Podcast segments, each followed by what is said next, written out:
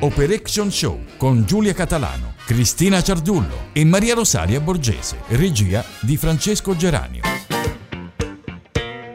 Buongiorno amici di Radio Cosud, eccoci qui tornati con una nuova puntata di Operation Show.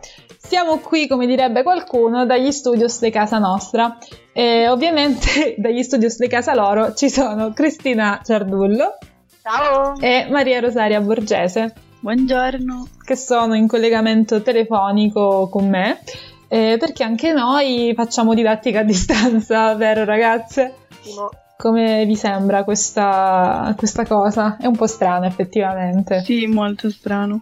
È molto strano, è il nostro primo tentativo, ma esatto. Esattamente, anche perché è la nostra prima puntata dopo un periodo di pausa e quindi siamo anche un po' emozionate di tornare. E come, vi sta, come vi è sembrato questo periodo di pausa? Vi mancava pure a voi la radio? Sì, molto. Monotono e noioso. e sono sicura che è mancato tantissimo anche ai nostri ascoltatori eh, e sono mancati anche i nostri temi. Noi lo ricordiamo per chi non ci ha ascoltato fin dall'inizio, ogni puntata sviluppiamo un tema diverso dedicato al mondo dello spettacolo.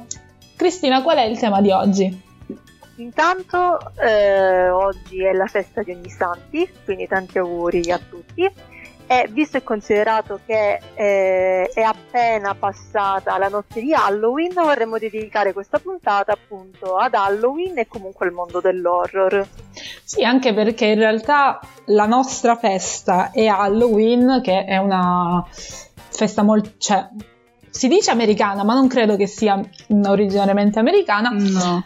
E mm, sono più o meno lì lì, insomma, la, la, tradizione è quella. Mari, ci vuoi spiegare un attimo? Perché hai risposto no, quindi vuol dire che lo sai. che, quali sono le origini di Halloween? Allora, Halloween è un'origine celtica cioè, è, mm, Quindi è non brutto. nasce in America come si pensa. No, esatto. Ecco, diciamolo ah, ai nostri ascoltatori, anche perché in Italia c'è un sacco di gente che odia Halloween perché la crede una americanata, esatto. invece non lo è. Perché? Perché ha origini ir- irlandesi e che appunto nella notte del 31 ottobre eh, capita il Capodanno celtico. Ah, ok. Esatto, e questa festività eh, eh, viene poi introdotta in America quando gli, gli irlandesi nel XX secolo ehm, iniziarono a emigrare lì in America appunto e poi si diffuse in tutti gli altri paesi. Tra e... cui anche in Italia, anche esatto. se non è molto amata da alcuni, però è comunque una festa divertente. Io da piccola facevo dolcetto scherzetto, voi? No, forse che Io però in casa mi travestivo, eh. Eh, vabbè, sì, um, eh, forse sì, hai ragione, il dolcetto scherzetto, lo, cioè lo facevo però non l'ho fatto per tanti anni, però il travestimento, la, le feste, sì, sì. Eh, sono... Vabbè, spiega, spieghiamo un attimino perché Halloween è legata al concetto di morte eh, e di, di spiriti. Perché appunto i Celti misuravano il tempo in base alla stagione e ai cicli del raccolto e quindi la, questa festa segnava la fine dell'estate e allo stesso tempo l'ultimo raccolto prima della stagione fredda. E credevano che in questo momento di mezzo la parete che divide il regno dei morti da quello dei vivi si assottigliasse e che quindi i due mondi potessero entrare in comunicazione e i morti potessero tornare nel mondo dei vivi e entrare in contatto con esso. E, e quindi ehm, per questo si onorano i morti. Quindi no, perché sì. La convinzione che Halloween sia legata al satanismo, all'occultismo, in realtà invece eh, vediamo che appunto i Celti eh, onoravano questo passaggio e questo filo sottilissimo che divideva il regno dei vivi e il regno dei morti li poteva mettere in comunicazione tra esatto. loro. Avviene ad esempio anche in Messico se non sbaglio. Sì, la... eh, insegnato il cartone Coco. Esatto, stavo dicendo la stessa cosa, esattamente. Sì, ma anche in Calabria c'è una tradizione addirittura secolare a Sera San Bruno, eh, dove i ragazzini intagliano una zucca a forma di teschio e vanno in giro per il paese o, e bussano alle porte chiedendo un'offerta. Ah, ok, quindi a, a, discapito di tutti coloro che dicono non festeggiate Halloween, non, esatto. non si deve festeggiare quella, insomma, dai. Non è una nostra festa. Eh, esatto, non è vero, a parte che poi ognuno ha le proprie tradizioni le, che vengono anche un po' modificate in base ai paesi, però eh, in ogni caso resta una festa carina, secondo me, ed è anche divertente travestirsi, cioè noi ci travestiamo a carnevale, perché non travestirci anche ad Halloween, no? Ma sì, per i bambini alla fine è un secondo carnevale. No, no, per, i, per. Gli adulti. eh, a, a, me divertirebbe un sacco questa cosa. Eh, purtroppo quest'anno non credo che si, si siano fatte delle, delle feste, però gli altri anni ah, ne abbiamo avut- viste avute abbastanza e ovviamente eh, in Italia non molte, ma in America si, si usa, cioè molto apprezzata questa festa. Consideriamo che in America c'è proprio un business che ruota intorno alla festa di Halloween e eh, gli americani eh, addobbano casa e anche l'esterno delle proprie case come se fosse Natale. Però in, mo- in modo molto più inquietante le americane, soprattutto l'esterno, cioè sono meravigliose da, da, vedere. È vero, è vero. E a proposito di travestimenti, poi noi ovviamente conosciamo quelli dei VIPs americani che si travestono eh, ad Halloween. E Mari, ci vuoi un po' parlare dei costumi di, di Halloween? Certo. Ehm, per quanto riguarda il discorso che facevamo prima, de, di questa credenza, insomma, eh, appunto ci si travestiva nella notte di Halloween perché eh, gli esseri sovrannaturali e le anime dei morti avevano questa capacità di girare per la terra dei viventi, cioè la terra dei viventi. E, ehm, e quindi inizialmente si travestivano solo i bambini con vestiti realizzati in ambito casalingo e, e un trucco in stile gotico, mentre eh, successivamente ehm, si iniziarono a travestire anche gli adulti eh, e anche i vari costumi cambiarono, ad esempio all'inizio erano solo vampiri, zombie, lupi mannari, fantasmi scheletri. Invece mi, poi... mi, pare che adesso, appunto, forse lo stavi dicendo tu, il, quello che vedo in giro, cioè spaziano molto, sono anche vestiti che non fanno paura, insomma. Esatto, sì. Ce, ce ne possono, cioè se ne trovano di tutti i colori. Eh, da, da, quello ispirato a una serie, a un film, a quello magari impensabile come travestirsi da saliera. Eh. sì, esatto, un po' appunto come il nostro carnevale. Esatto. Per sale e pepe. bene, bene. E visto che stiamo parlando di travestimenti, lupi, vampiri, mostri e quant'altro, io direi di ascoltarci una bella canzone di Lady Gaga, Monster. she's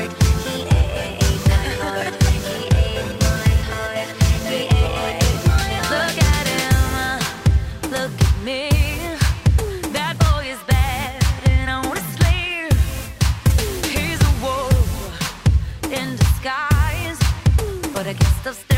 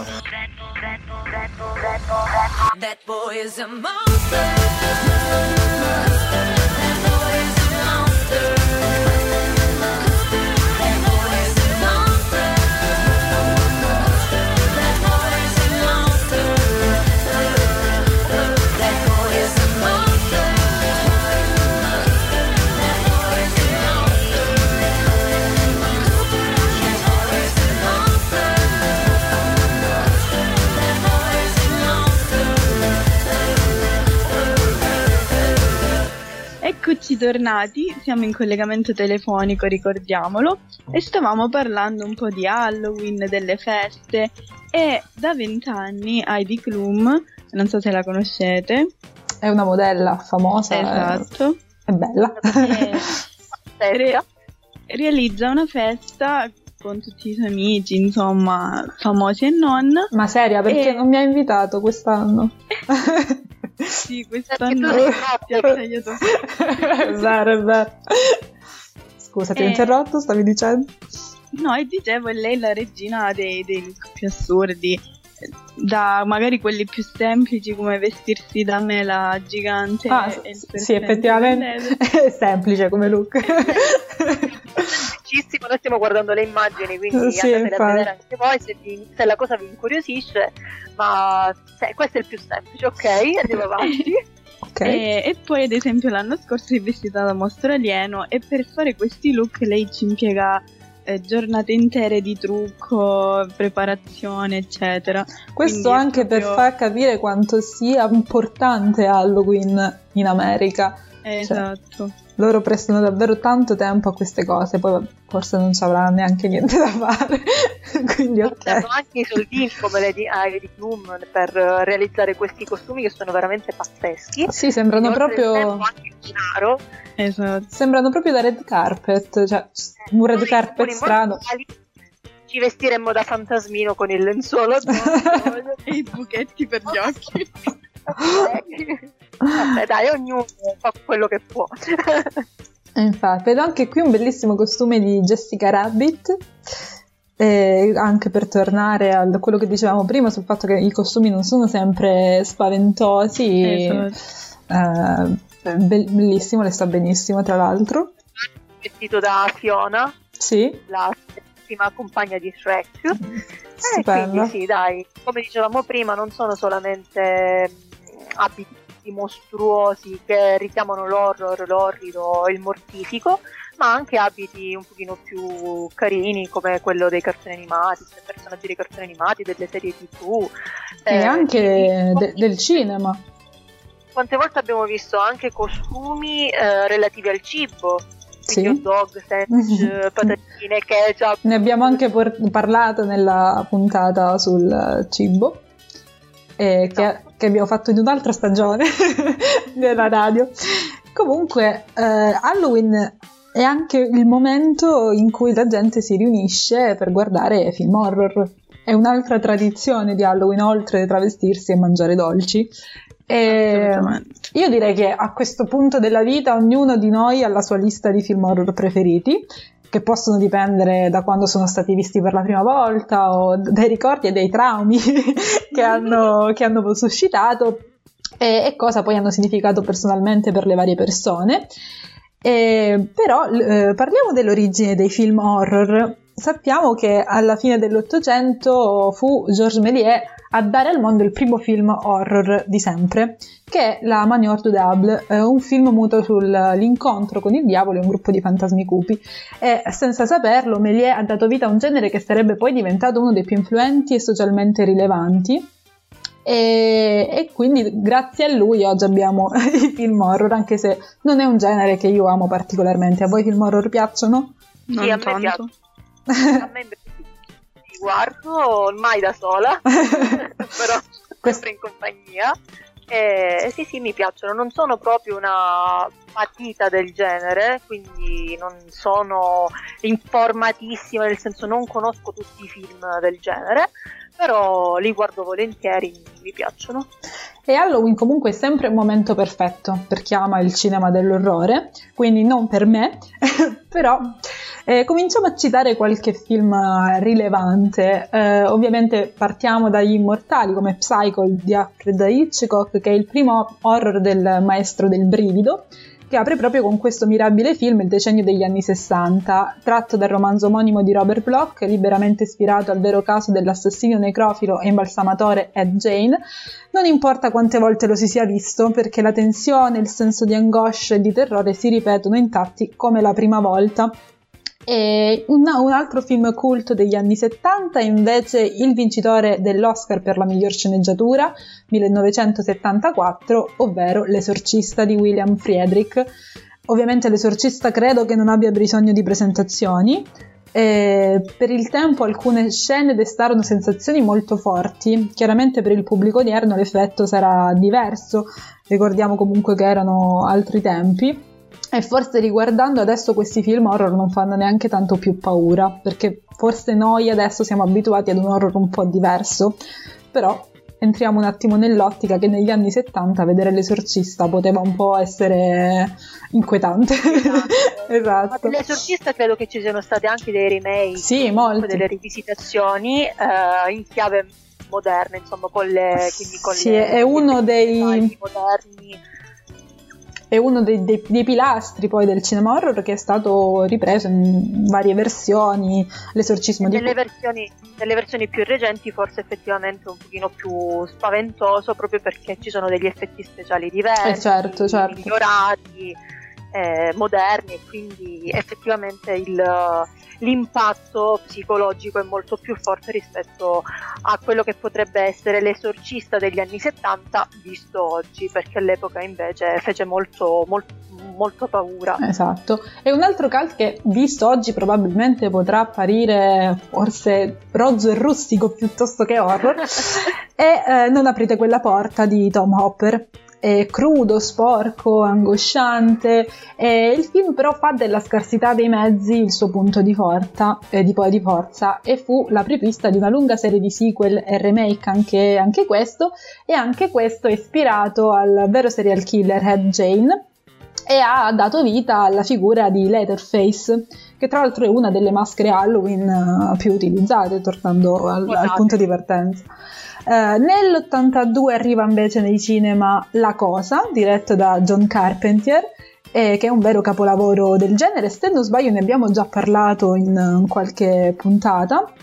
E invece nell'84 eh, prende vita la storica figura di Freddy Krueger, anche questo eh, una maschera usatissima ehm, che deriva dal film Nightmare di Wes Craven. E nel 96 un'altra maschera fa, fa il suo debutto sulle scene grazie al film eh, Scream di Wes Craven, anche questo, eh, che decise di affrontare a modo suo, eh, con la complicità dello sceneggiatore Kevin Williamson, eh, la deriva di un genere che sul finire degli anni 80 e nei primi 90 aveva finito per diventare un, un lungo elenco di eh, luoghi comuni. E infatti con Scream Craven firmò una divertente opera metafilmica in cui i protagonisti parlavano proprio dei cliché del cinema dell'orrore, ma al tempo stesso realizzò anche uno degli slasher più paurosi del periodo, eh, creando appunto dopo Freddy Krueger eh, un altro maniaco mascherato che è appunto Ghostface. Ehm, Che ritroviamo poi in Scary Movie. eh sì. A tal proposito ho un aneddoto da raccontare perché io da piccola guardavo Scary Movie e quindi vedevo la maschera di Ghostface in Scary Movie e un giorno per sbaglio ehm, trovai in tv Scream ed ero convinta fosse Scary Movie e quindi mi guardai Scream invece di Scary Movie e vabbè, non ve lo dico neanche, però vabbè. Perché non faceva tanto ridere. no, anche se comunque forse mh, all'epoca sì, ero piccolina, mi ha fatto un po' paura, però riguardandolo adesso anche Scream non è un film che fa paura anche perché po- poi parla appunto dei cliché del cinema, eh, horror, e quindi è anche un po' comico a volte. Ovviamente Ma crescendo poi l'impatto psicologico di alcuni film, come dicevamo prima, del passato è differente. E naturalmente non può mancare in questa brevissima lista Il silenzio degli innocenti di Jonathan Demme, che è il primo horror a vincere nel 1992 i cinque maggiori Oscar al miglior film, miglior regia, sceneggiatura non originale, attore e attrice protagonista, che andarono ovviamente ad Anthony Hopkins- e a Jodie Foster. E naturalmente non dimentichiamoci dei veri maestri dell'horror, come Dario Argento, tra cui ricordiamo Opera e Suspiria, e anche Stanley Kubrick eh, con Shining ad esempio, sulla cui filmografia ci sarebbe davvero troppo di cui parlare e, e quindi direi che per il momento ci fermiamo qui e ascoltiamo invece un classico del- della musica horror se vogliamo, non lo so, poi ce ne parlerà meglio Cristina, ovvero Thriller di Michael Jackson.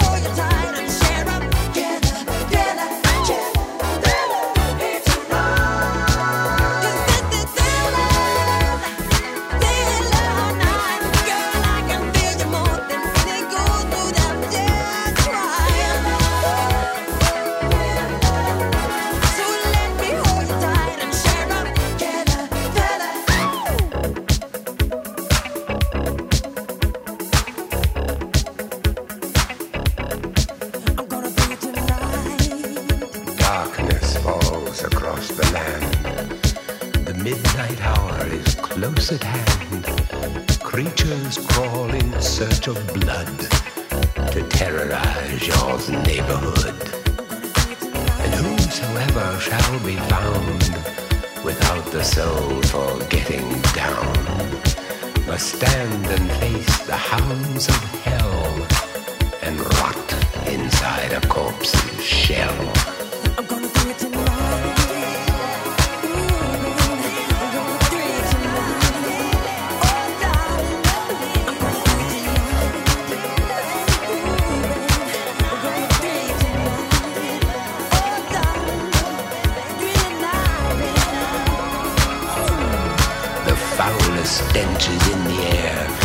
Funk of 40,000 years, and grisly ghouls from every tomb are closing in to seal your doom.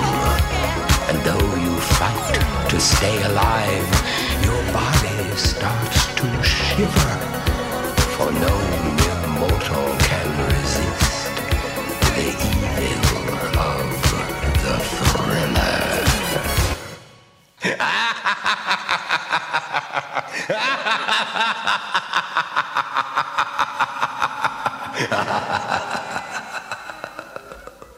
Bentornati amici di Operation Show e di Radio Ecosud. Ricordiamo a voi radioascoltatori che siamo in collegamento telefonico, quindi ci scusiamo per eventuali disguidi o problematiche varie.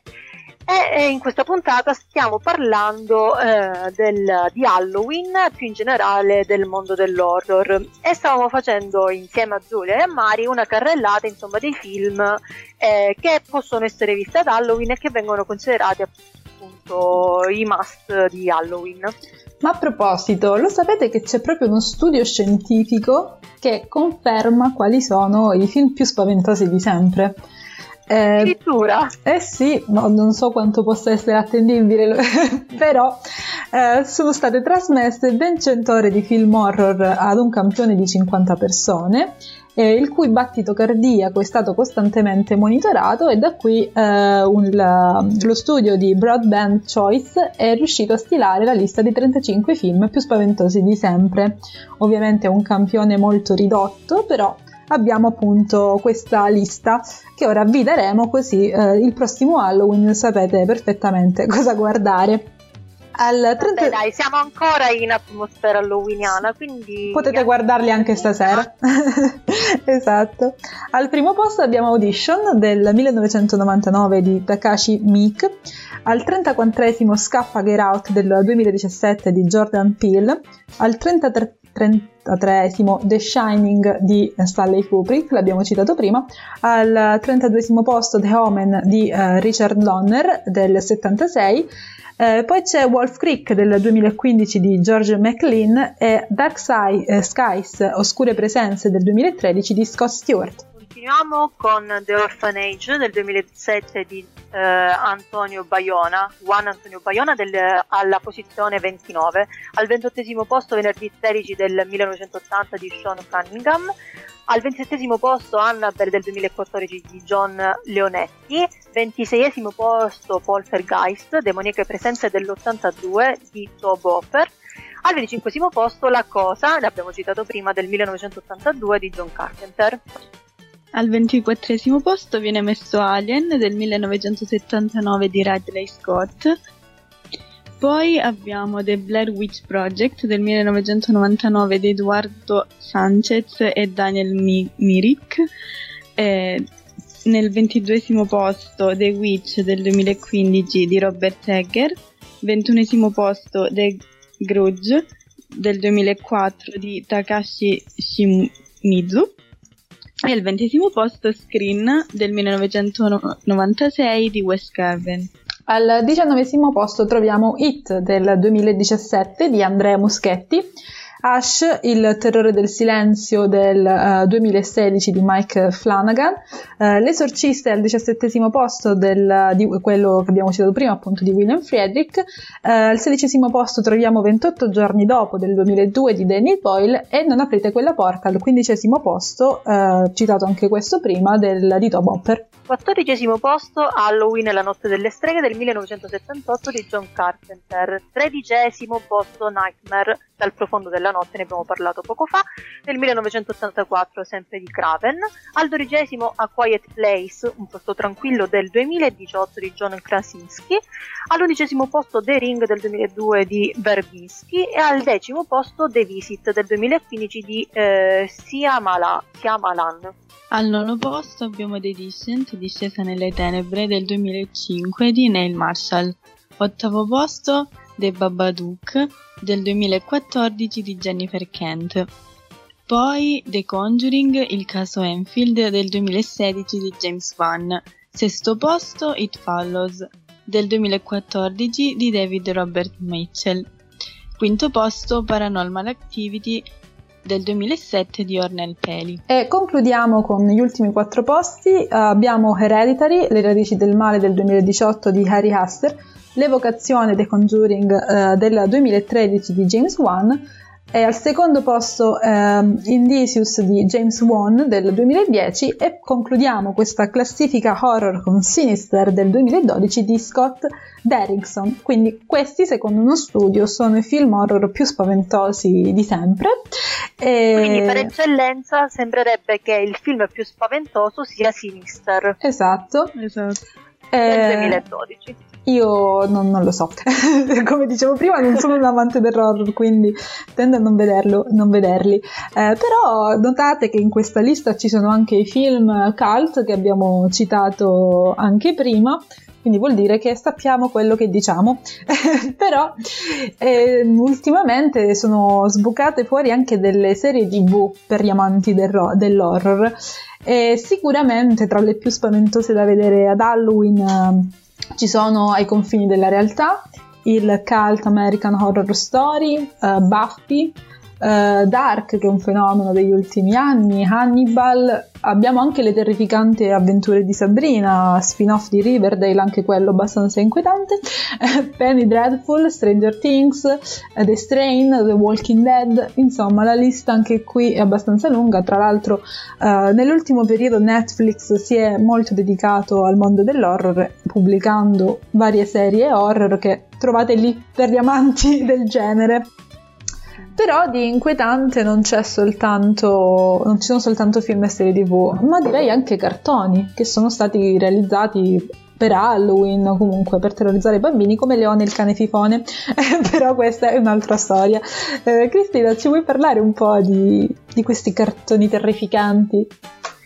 Sì, ad esempio, per tutti gli appassionati di Shrek, ehm, c'è un, un bellissimo corto prodotto sempre dalla DreamWorks eh, che si intitola Shrekkato da morire, dove appunto i protagonisti della, della- del- dei famosissimi, insomma, della famosissima serie di Shrek sono eh, alle prese eh, con la notte di Halloween. Quindi per tutti gli appassionati è un, eh, insomma, è un corto veramente carino da, da vedere.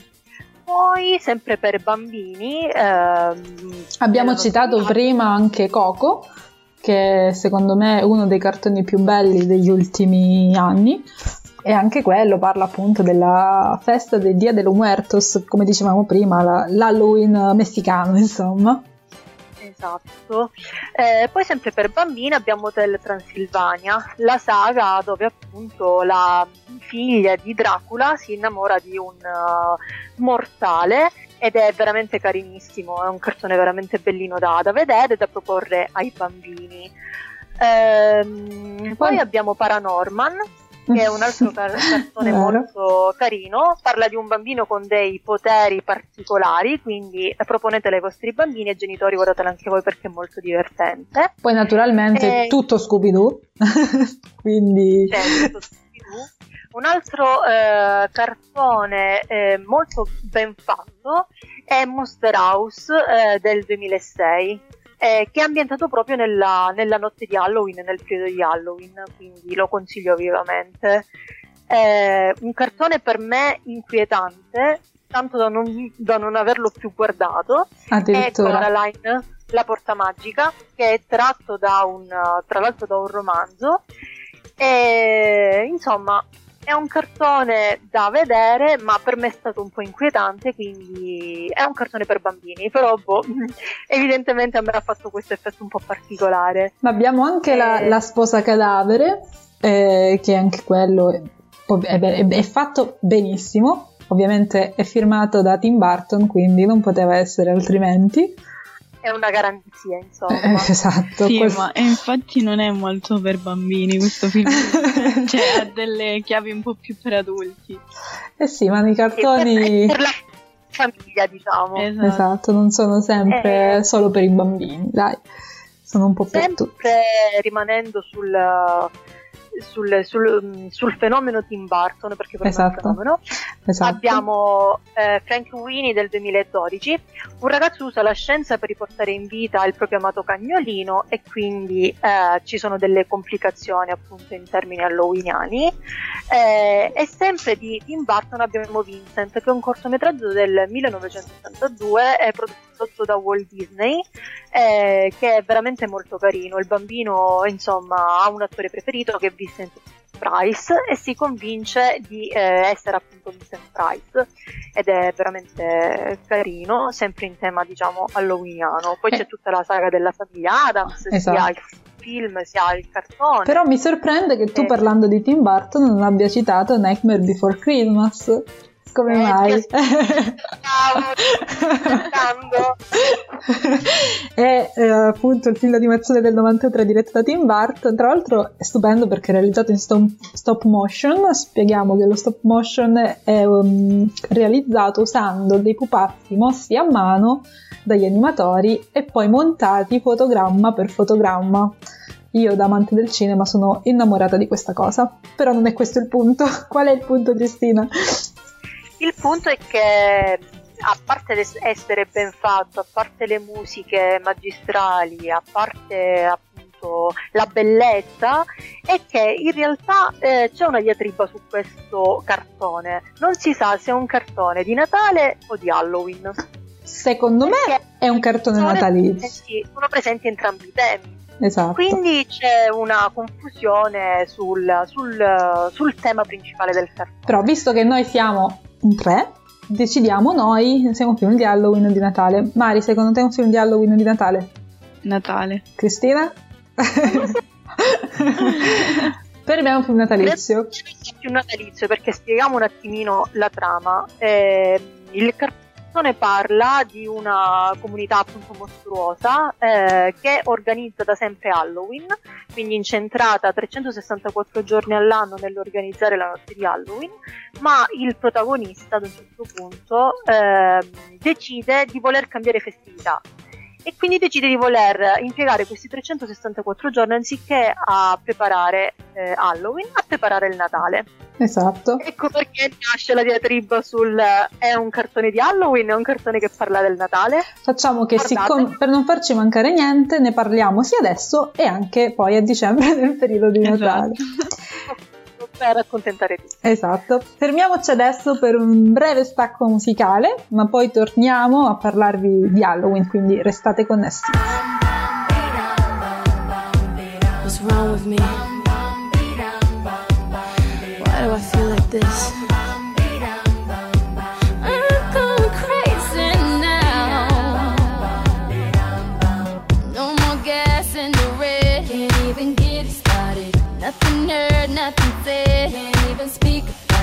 I'm my life, I'm my head. Don't wanna think about it. Feels like I'm going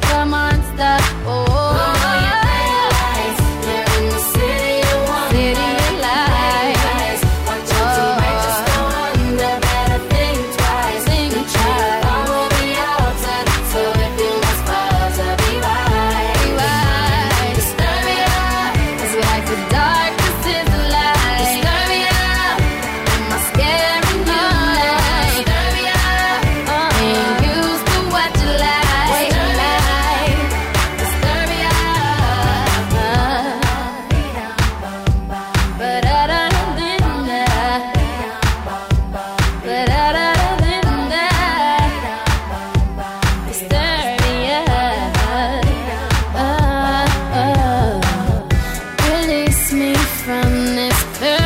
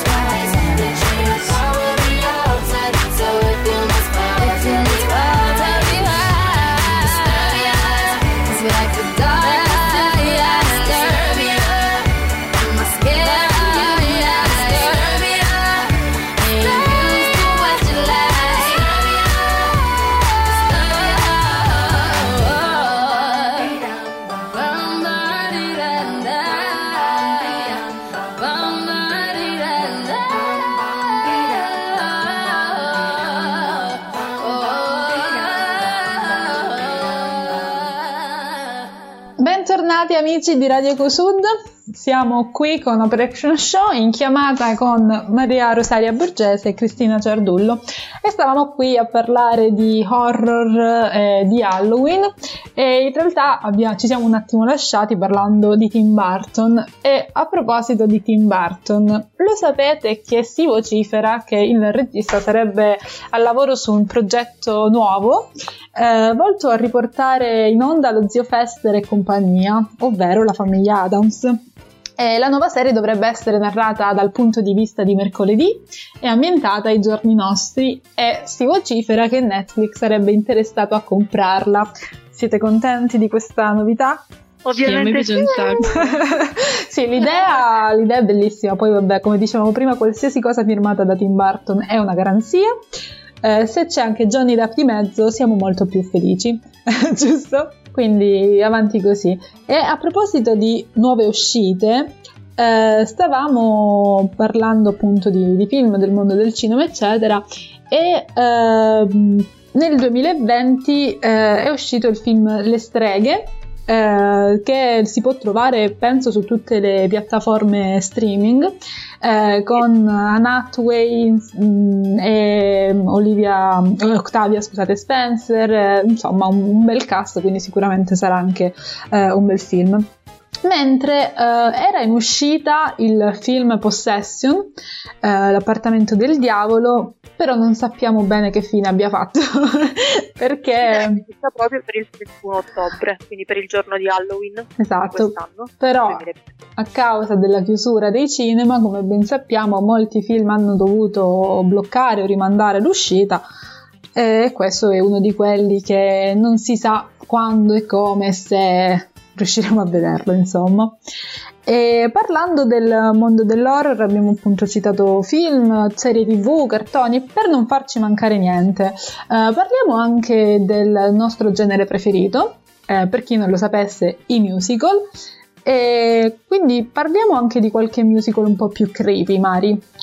Eh, dato che hai nominato Tim Burton ed è il fulcro, diciamo, di questo punto, eh, sì. All'improvviso si è trasformata in una puntata su Tim Burton. esatto. Si è capito che amiamo Tim Burton. No, no, no, no. Faremo una puntata solo su di lui prima o poi. Ve, ve lo prometto. sarebbe bello. Sì, sì, sì. È un suo film musicale è Sweeney Todd, il diabolico barbiere di Fleet Street. E, Bellissimo. Con uh, Johnny Depp, ovviamente. Sì, Johnny Depp e Elena Bohem Carter. esatto. Un coppia che vince non si cambia. Poi abbiamo Eh, ovviamente The Rocky Horror, giusto? Sì, The Rocky Horror Picture Show di Jim Sharman del 1975. Anche questo super famoso. Esatto, poi abbiamo La piccola bottega degli orrori di Frank Oz del 1986 e anche Il fantasma del palcoscenico di Brian De Palma del 1974 che addirittura mette insieme un sacco di, mh, di romanzi come Il fantasma dell'opera, Il gobbo di Notre Dame, Dorian Gray, insomma è un cult per eh, l'Halloween. Mm, mi hai appena ricordato Dorian Gray, effettivamente anche quello potrebbe essere un po' horror, tra virgolette. Che ne dite? È un po' inquietante la, la trama di Eh, Dorian sì. Inserisce anche il fantasma dell'opera, anche se in realtà io non lo considero un vero No. e proprio né film né musical horror, ma qualcuno lo inserisce in questa categoria. È vero.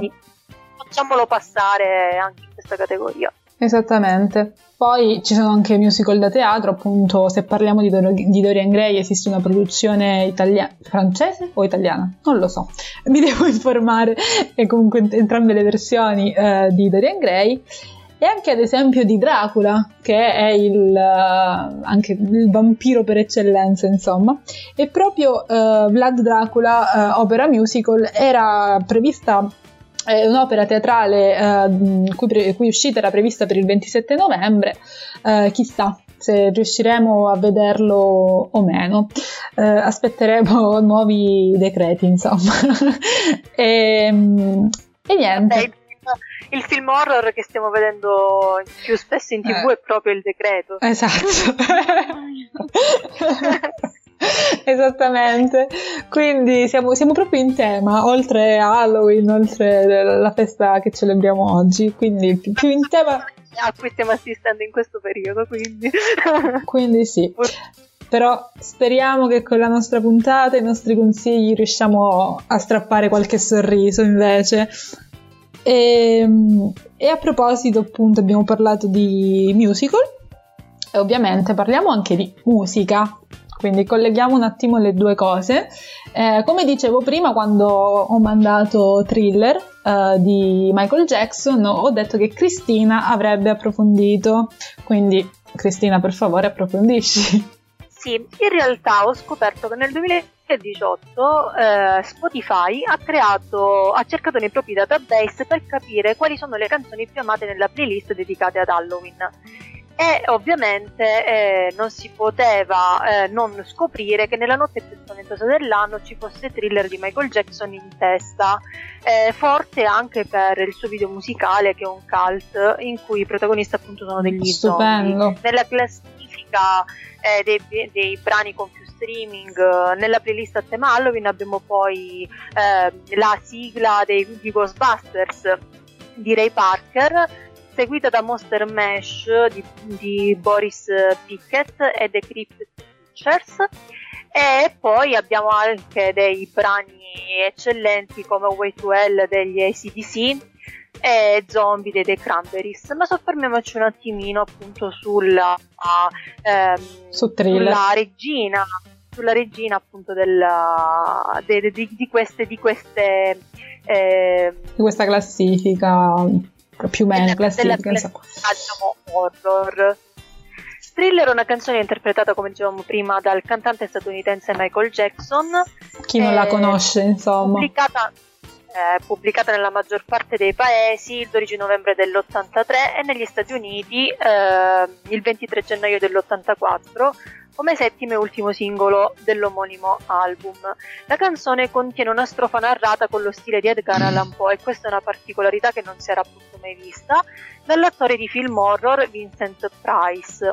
Ovviamente ha vinto un, un- Innumerevoli premi, esatto. eh, di premi ed è inoltre il brano più venduto e scaricato ogni anno nel periodo di Halloween. Ma la cosa, oltre la canzone, che più affascina eh, il pubblico è il videoclip di Thriller, che è considerato il primo video musicale ad avere una trama, una coreografia, degli effetti speciali, un alto budget e in generale uno stile hollywoodiano. Prima di allora infatti i video erano generalmente sono solo dei collage, dei collage di immagini realizzati a basso budget, per can- sostanzialmente per acquistare la canzone e per promuoverla. Eh, invece in questo video vediamo che si introduce un concetto di video musicale rivoluzionario e sempre nuovo. Può essere definito uno short films, ovvero cortometraggi, e quindi Michael Jackson stesso rifiutava la parola video come dichiarato in molte interviste. L'idea nacque perché Michael Jackson andò al cinema a vedere un lupo mannaro americano a Londra e quindi gli venne l'illuminazione di creare appunto questo, eh, questo video musicale in stile horror. Eh, l'idea non entusiasmò la sua casa discografica, eh, ma eh, Jackson minacciò di autoprodurre il video. Eh, il video di thriller si rivelò un successo senza precedenti e l'omonimo album balzò nuovamente in testa alle classifiche di tutto il mondo e la neonata rete MTV registrò per la prima volta ascolti da record. Il cortometraggio eh, costò complessivamente più di 500.000 dollari e all'epoca conseguì il primato di video più costoso della storia. Il video ha tre versioni, una che dura 13 minuti e 43 secondi, una di 8 minuti e quella trasmessa alle tv della durata di 7 minuti. Ehm, nell'ottobre del 2018 eh, il video eh, viene premiato come miglior, miglior, videoclip degli ultimi 50 anni da Imagination, il primo festival dedicato ai videoclip a livello internazionale. Viene anche restaurato e riconvertito in 3D nel 2017 e ehm, il, 17, il 7 settembre 2017 fu presentato al Toronto International Film Festival. E, ehm, la canzone è rientrata varie volte comunque nelle classifiche di tutto il mondo e ehm, tutt'oggi eh, vi sono diverse eh, citazioni sia alla canzone che al video stesso in diverse opere in, di, di artisti in film, in cartoni animati. Ad esempio, già Lady Gaga stessa che abbiamo ascoltato eh, nella prima parte Con ripropone alcuni parti del video nella coreografia di Bad Romance eh, in alcuni cartoni come ad esempio South Park e anche nei Simpson di cui abbiamo eh, visto una maratona in questa settimana di Halloween sì. con uh, La paura fa 90 mm. eh, ripropongono spesso appunto parti sia della canzone che del video stesso ad esempio i Gorillaz nel 2001 nella loro canzone Clint Eastwood inseriscono appunto degli zombie proprio per eh, ricordare il video di di Michael Jackson. Insomma, è stato un successo. Eh, Ed è ancora un successo. Mondiale e tuttora viene riproposto in, in varie salse. Esatto. E invece prima avevi citato anche Zombie, se non sbaglio, che in questo periodo insomma va più che bene. Sì, Zombie è una canzone del gruppo irlandese The Cranberries, pubblicato il 12 settembre del 94 come primo estratto del secondo album in studio Non Need to Hungry. È, è considerato il maggior successo del gruppo irlandese, composto eh, dalla ormai scomparsa purtroppo eh, Dolores O'Riordan eh, nel, nel, 1993. Che voce canzone, che aveva ragazzi! La eh. canzone è dedicata principalmente alla disumanità delle violenze e di come la violenza sia ormai parte integrante della realtà irlandese quindi gli zombie eh, sarebbero coloro che non vedono, ormai fatti come dei morti viventi, l'insensatezza della violenza senza fine capace di spezzare il cuore di un'altra madre, come diceva la cantante. Eh, è stata quindi questa canzone accostata spesso ad altre celebri canzoni contro la guerra, quindi non è una canzone in cui si parla di mostri in termini eh, halloweeniani o in termini di horror, ma di eh, esseri umani che diventano dei mostri proprio perché diventano insensibili. È la prima canzone eh, dal contenuto politico scritta appunto alla cantante e anche musicalmente si discosta dalle precedenti produzioni del gruppo. Infatti il mood della canzone è aggressivo e arrabbiato. Eh, anche la voce della cantante che è solitamente dolce e solare nelle altre canzoni appare invece insolitamente dura, in linea con la crudezza del testo. Una cosa eh, particolare è che la cantante morì all'età di 46 anni il uh-huh. 15 gennaio del 2018. Venne trovata senza vita in una stanza nel, nel bagno di un hotel di Londra città in cui si trovava proprio per registrare eh, una versione reinterpretata del pezzo eh, con, una, eh, con, un gruppo metal statunitense, Bad Wolves.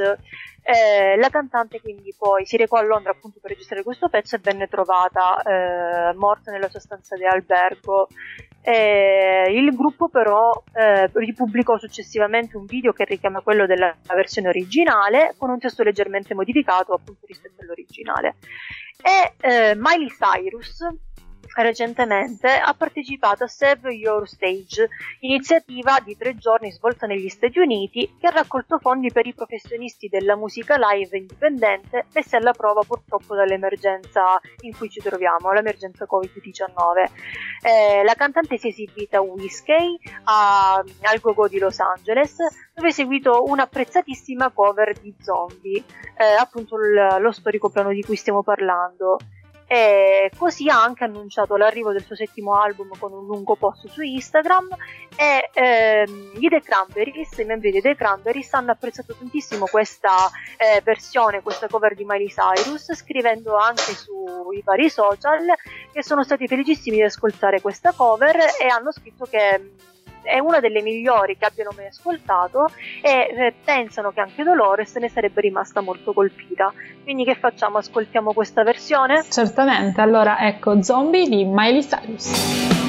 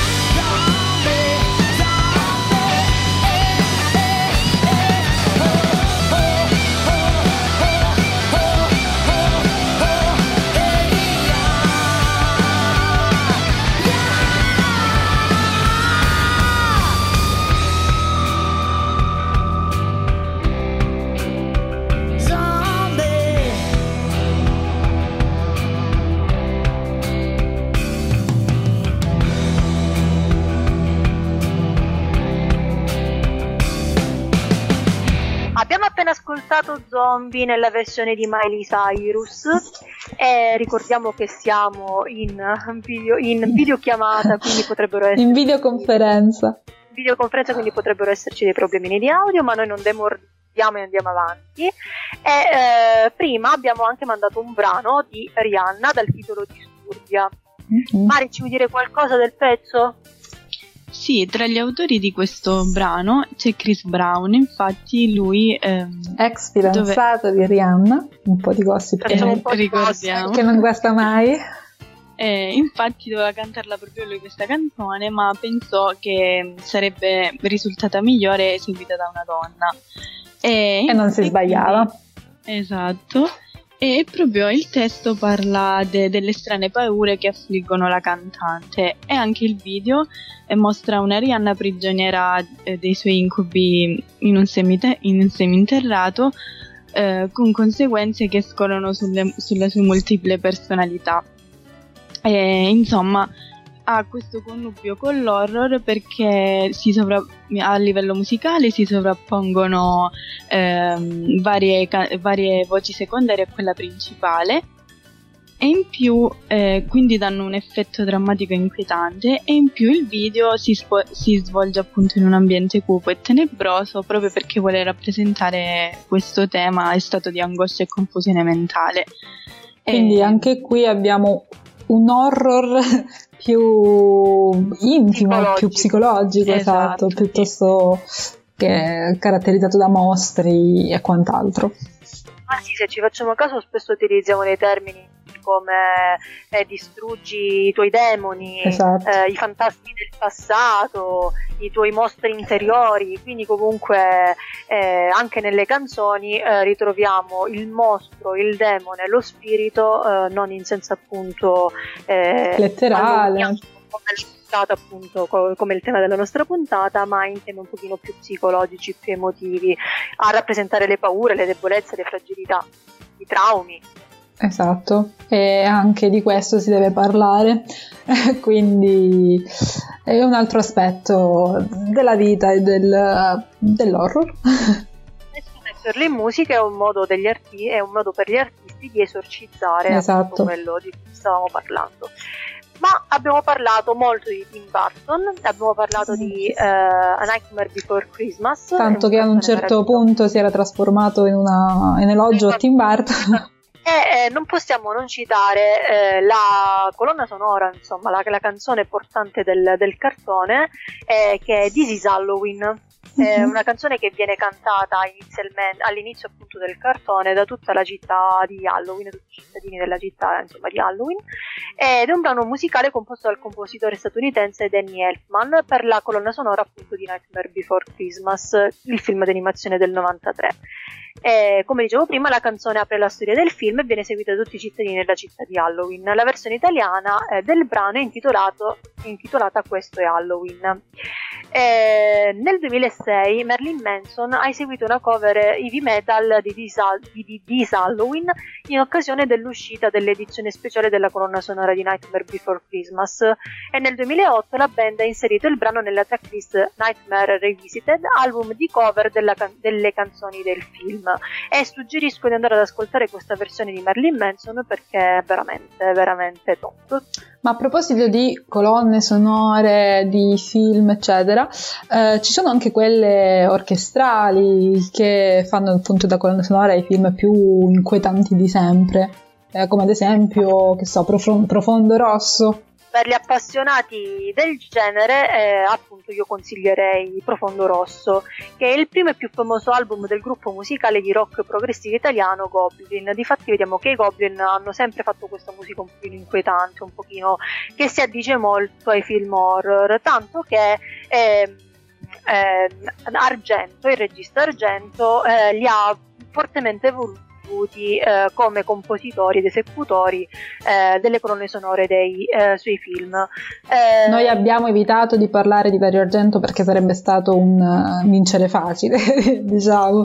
Quindi, insomma, tutti lo conoscono, tutti sanno che è, è il re, forse, del- dell'horror. la colonna sonora sonora del film omonimo Profondo Rosso, intitolata appunto Profondo Rosso, è composta ed eseguita dal gruppo rock eh, Progressive Goblin e integrata da musiche jazz rock eh, di Giorgio Gaslini. In realtà vediamo che eh, la scelta dei Goblin fu un ripiego sostanzialmente da parte di Dario Argento perché in realtà lui si accontentava di poco, voleva i Pink Floyd. Eh, vabbè. declinò gentilmente l'invito perché è troppo impegnato nella composizione del, del nuovo album Wish You Were. Eh, quindi la produzione si rivolse a Gaslini, che è appunto un compositore jazz. Inizialmente la composizione di Gaslini a Dario Argento non piacque, tanto che la definì appunto semplicemente orrenda, molto nei, nei modi. E, quindi Gaslini lasciò il lavoro incompiuto e ehm, Dario Argento ascoltò un demo così anche in maniera molto eh, casuale dei Goblin, gli piacquero molto e decise di eh, dare appunto la composizione del pezzo ai Goblin inserendo parte di quello che era già stato fatto eh, di Gaslini. Infatti, secondo Argento, il 90% della colonna sonora è da attribuirsi ai Goblin e solo il resto a Gaslini. Eh, per quanto riguarda eh, altre diciamo, composizioni orchestrali musicali, abbiamo Tubular Bells, che eh, forse il titolo non dice molto, ma se diciamo che è il tema di, del film L'Esorcista, adesso Eh, ci viene sì. in mente. Eh sì, sì, direi di sì. Eh, Tubular Bells è il primo album in studio del musicista britannico Mike Oldfield, pubblicato nel 1973 dal Virgin Records.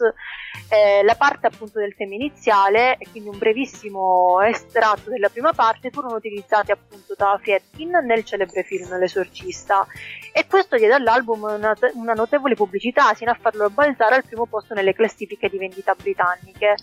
Eh, la rivista Rolling Stones nel 2015 ha collocato l'album alla diciassettesima posizione dei 50 migliori album progressive di tutti i tempi. Eh, non vi soffermate ai primi momenti che sono appunto l'estratto della colonna sonora dell'esorcista, ma ascoltatela tutta perché veramente merita, merita, merita tanto. E poi anche tra i film che abbiamo citato prima, ovviamente non possiamo non parlare di Ennio Morricone, che ha composto la colonna sonora de La Cosa di John Carpenter. E infatti per anni il film fantascientifico, cioè fantascientifico horror si era ispirato appunto a alla già citata colonna sonora di Profondo Rosso, eh, mentre Carpenter eh, optò per Morricone. Eh, doveva essere un respiro europeo per un film diverso, un cambiamento di rotta come la pellicola stessa, che è più seria rispetto ai titoli precedenti, e nacque dunque eh, un Humanity, che è l'unico brano con un tema netto a comparire in tutta l'opera, e per il resto invece sono stati usati pochi stralci di brani prevalentemente cacofonici e altri aggiunti direttamente da Carpenter, eh, che preferì non usare tutto il materiale composto da Morricone, però Humanity è la sintesi perfetta del film perché è un pezzo commovente eh, per una storia che viaggia al di là del cinema horror eh, sull'isolamento, la paranoia e il rancore. A proposito, cioè, con Ennio Morricone arriviamo in ambito italiano per dire. E mh, di canzoni horror, sempre tra virgolette, italiane abbiamo qualcosa, Mari? Eh, non c'è molto, possiamo però citare La danza delle streghe di Gabri Ponte, che è una canzone del 2003 ehm, che è stata la più ascoltata e ballata nelle discoteche di quell'anno e in questa canzone Gabri Ponte inserisce alcuni elementi tipici di Halloween come le streghe, gli spiriti, i lupi e i demoni. Quindi anche noi abbiamo una canzone a tema Halloween. Bene, Esatto. mi fa piacere. Sì, sì. Una sola. L'abbiamo ballata in discoteca questa canzone. Eh sì, non possiamo dire il contrario.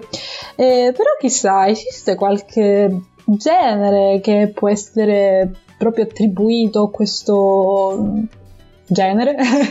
Eh, cioè un genere musicale attribuito al genere dell'horror, volevo dire, scusate, mi sono persa. Sì, eh, esiste un genere ehm, musicale che fonde varie forme di punk, rock con il rockabilly e altri generi e si chiama appunto psychobilly. Il genere è caratterizzato da testi che trattano di horror, violenza, sessualità e altri temi considerati tabù, spesso presentati in modo comico e ironico e influenzato dall'estetica camp. In questo sottogenere il basso elettrico, tipico delle strumentazioni rock, è spesso sostituito dal contrabbasso. Quindi, eh, per chi volesse insomma approfondire un attimino, eh, si ricordi che il genere attribuito all'horror è lo psychobilly. E uno dei gruppi forse più influenti di questo genere è eh, il gruppo rock The Camps. Hai fatto bene a dirlo perché io non, non, non, conoscevo né il genere né tantomeno il gruppo. Non so, Mari, tu Nemmeno conoscevi? io, no, no. Eh, quindi sì, per gli amanti del, del, del creepy, diciamo, possiamo consigliare appunto qual, qualcosina. E, bene, siamo credo arrivati alla fine di questa puntata un po' particolare perché ricordiamo che siamo in, uh, chiamata tra di noi per, per poter uh, parlare con voi cari ascoltatori di Radio Ecosud. Eh, però cioè, sembra che ce l'abbiamo fatta. Pare di sì. Pare, la connessione ha retto, siamo state fortunate e quindi niente, non resta che salutarci e darci appuntamento alla prossima puntata, sempre di domenica, e sempre con nuovi temi che noi svilupperemo come piace a noi e sempre purtroppo in chiamata per il momento e speriamo che, si, che, che sia tutto a posto, insomma. Eh, quindi saluto la mia Cristina Ciartullo, ti mando Ciao, buona domenica a tutti. Maria Rosaria Borgese, Ciao, vi do un bacio virtuale. anche noi. Io sono Giulia Catalano e questo era Operation Show.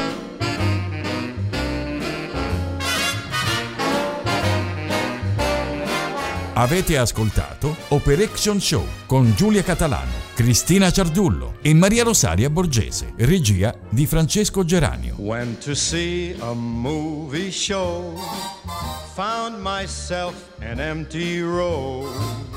Thought the show was just alright. Same old Saturday night. Then I made the usual stop. Coffee at the coffee shop. Friendly face nowhere inside. Same old Saturday night. I really thought the papers I bought would help me forget you for a while. Believe me, honey, the funnies weren't funny. They didn't even make me smile. How I wish you'd lift the phone. Fun is fun, but not alone. Till you let me hold you tight. Same old Saturday night.